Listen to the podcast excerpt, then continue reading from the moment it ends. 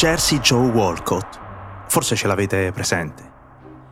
È dentro una delle scene più famose dello sport. È l'arbitro che tiene una mano sul petto di Muhammad Ali dopo che quello ha atterrato Sonny Liston e gli si avvicina per insultarlo. La cintura di Ali qualche anno prima era stata sua. Sul serio, dell'arbitro, era stata sua. Il campione del mondo dei pesi massimi. Walcott aveva dieci fratelli, sei figli, un manager che gli aveva fatto sparire il grosso dei guadagni. Aveva lasciato la box molte volte, convinto che fosse il caso di cambiare mestiere.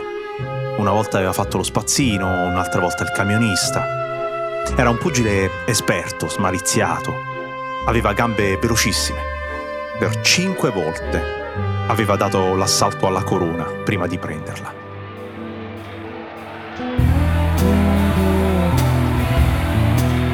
Quando Walcott salì sul ring dello stadio municipale di Filadelfia per la seconda difesa del titolo nel settembre del 52, l'America era distratta dalle accuse di corruzione a un senatore repubblicano candidato alla vicepresidenza. Si chiamava Richard Nixon e il Watergate sarebbe venuto solo dopo un ventennio. Ma quello strano caso con 16.000 dollari in ballo, intanto era su tutte le tv. Non si parlava d'altro. Fino alla fine del match. Quando Walcott scese dal ring dello stadio municipale di Filadelfia, la corona non era più sua. E l'America... L'America aveva cambiato argomento. Si parlava solo del nuovo campione. Marciano. Rocky Marciano. Io sono Angelo Carotenuto. Ogni mattina curo la newsletter Lo Slalom e questo è Rimbalzi, un podcast prodotto da Cora Miglia.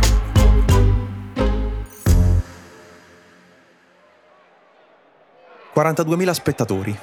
All'inizio piove. All'inizio piovono pure pugni sul corpo di Marciano. Molti di sinistro, qualcuno di destro. Un colpo corto lo manda al tappeto quando sono passati in tutto due minuti nel primo round ai giornali lo dicevano.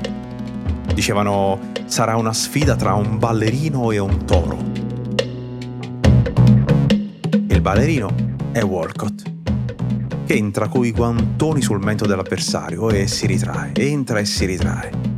Il toro è marciano e invece non si ritrae mai, cerca la rissa, cerca il corpo a corpo. Pensa che il suo lavoro non sia saltellare come fa quell'altro, i bookmaker lo hanno dato favorito perché è il primo sfidante nella storia del pugilato a essere arrivato imbattuto al match decisivo. Non ha mai perso da professionista. E quello che non sappiamo ancora in quel momento è che non perderà mai.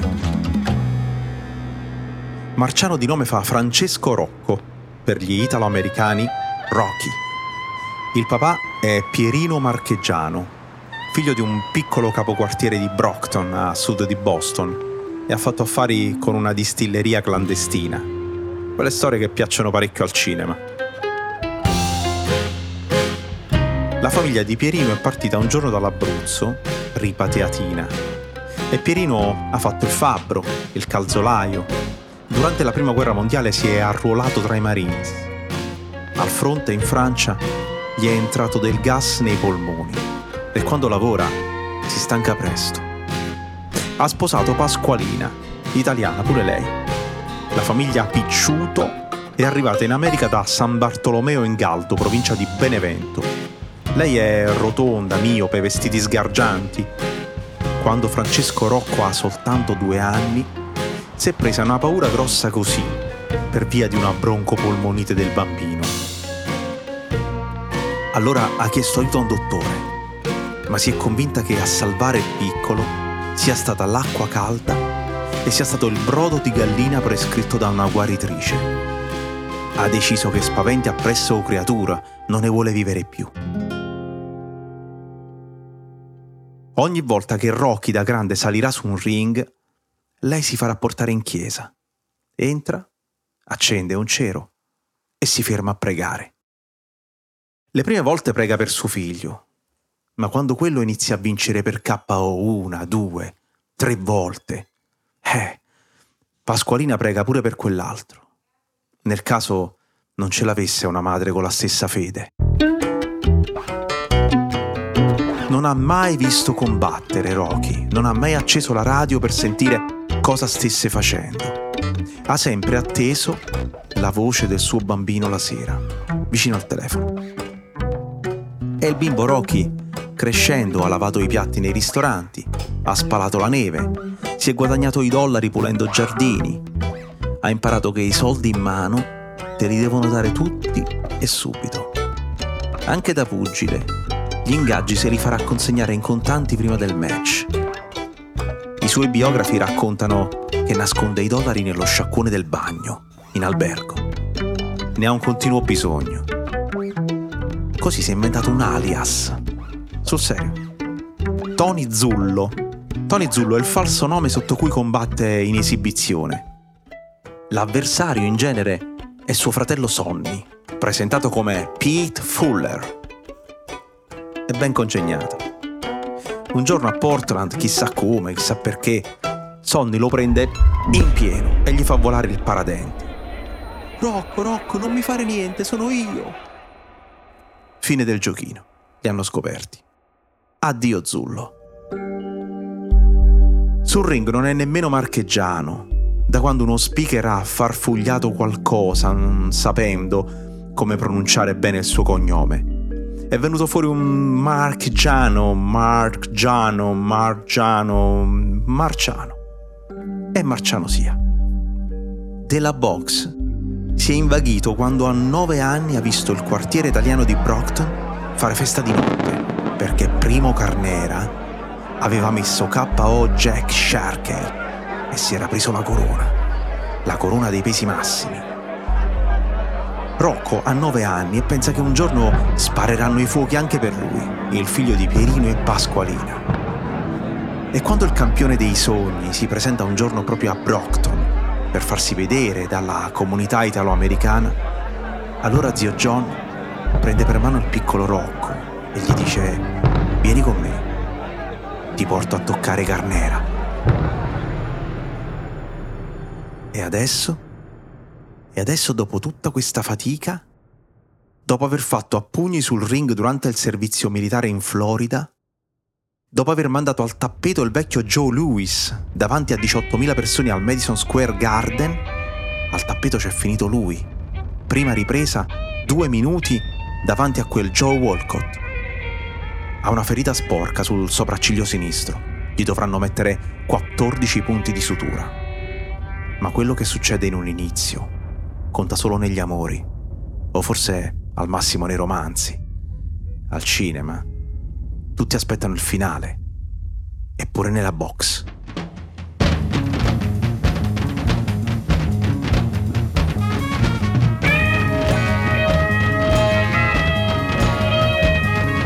È il finale del match che mette la cintura dei pesi massimi intorno ai fianchi di Rocky Marciano arriva al tredicesimo round.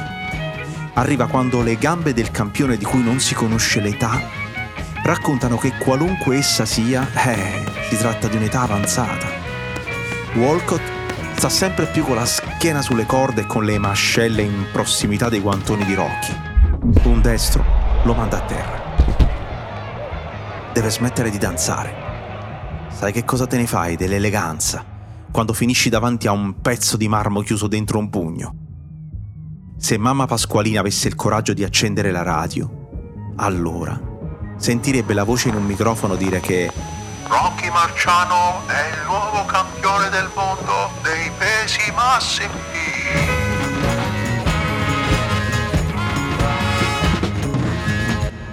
Una settimana prima di questo match, su un ring nell'Illinois, un altro Rocky, ha appena chiuso la carriera.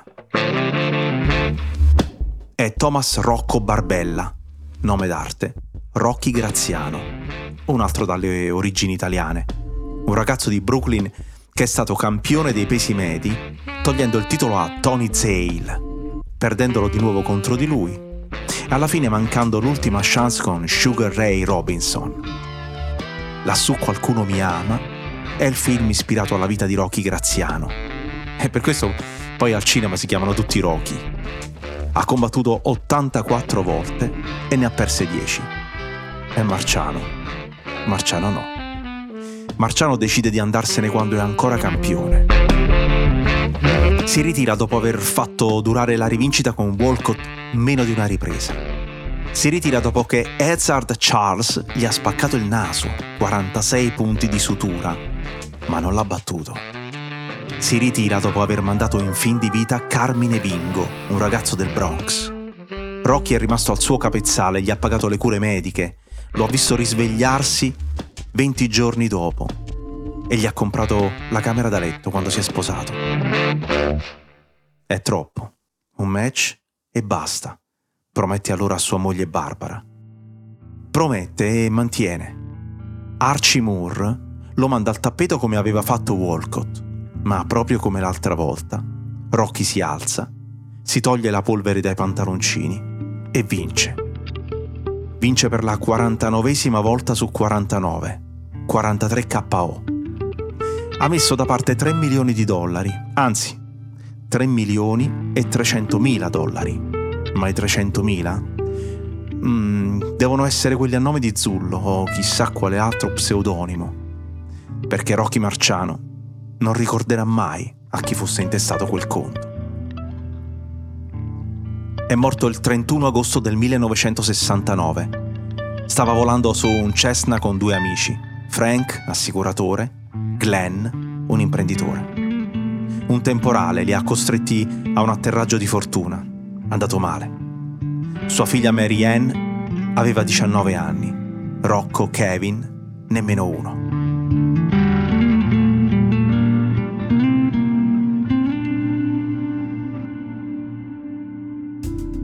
Cinque mesi dopo la morte, Marciano tornò sul ring. Sì, sì, sì, sì, proprio così.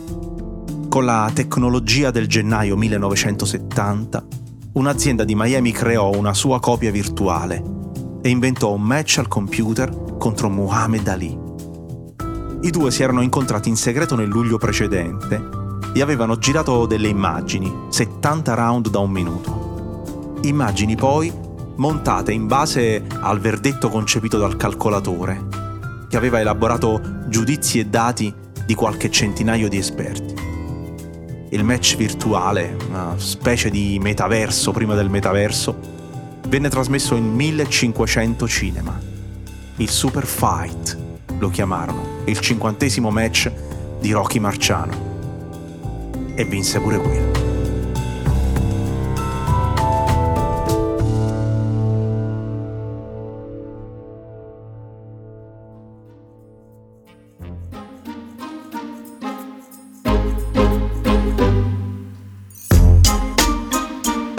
Rimbalzi è un podcast di Angelo Carotenuto prodotto da Cora Media. La cura editoriale è di Francesca Milano. La producer è Monica De Benedictis. La post-produzione e il sound design sono di Mattia Liciotti. La supervisione del suono e della musica è di Luca Micheli.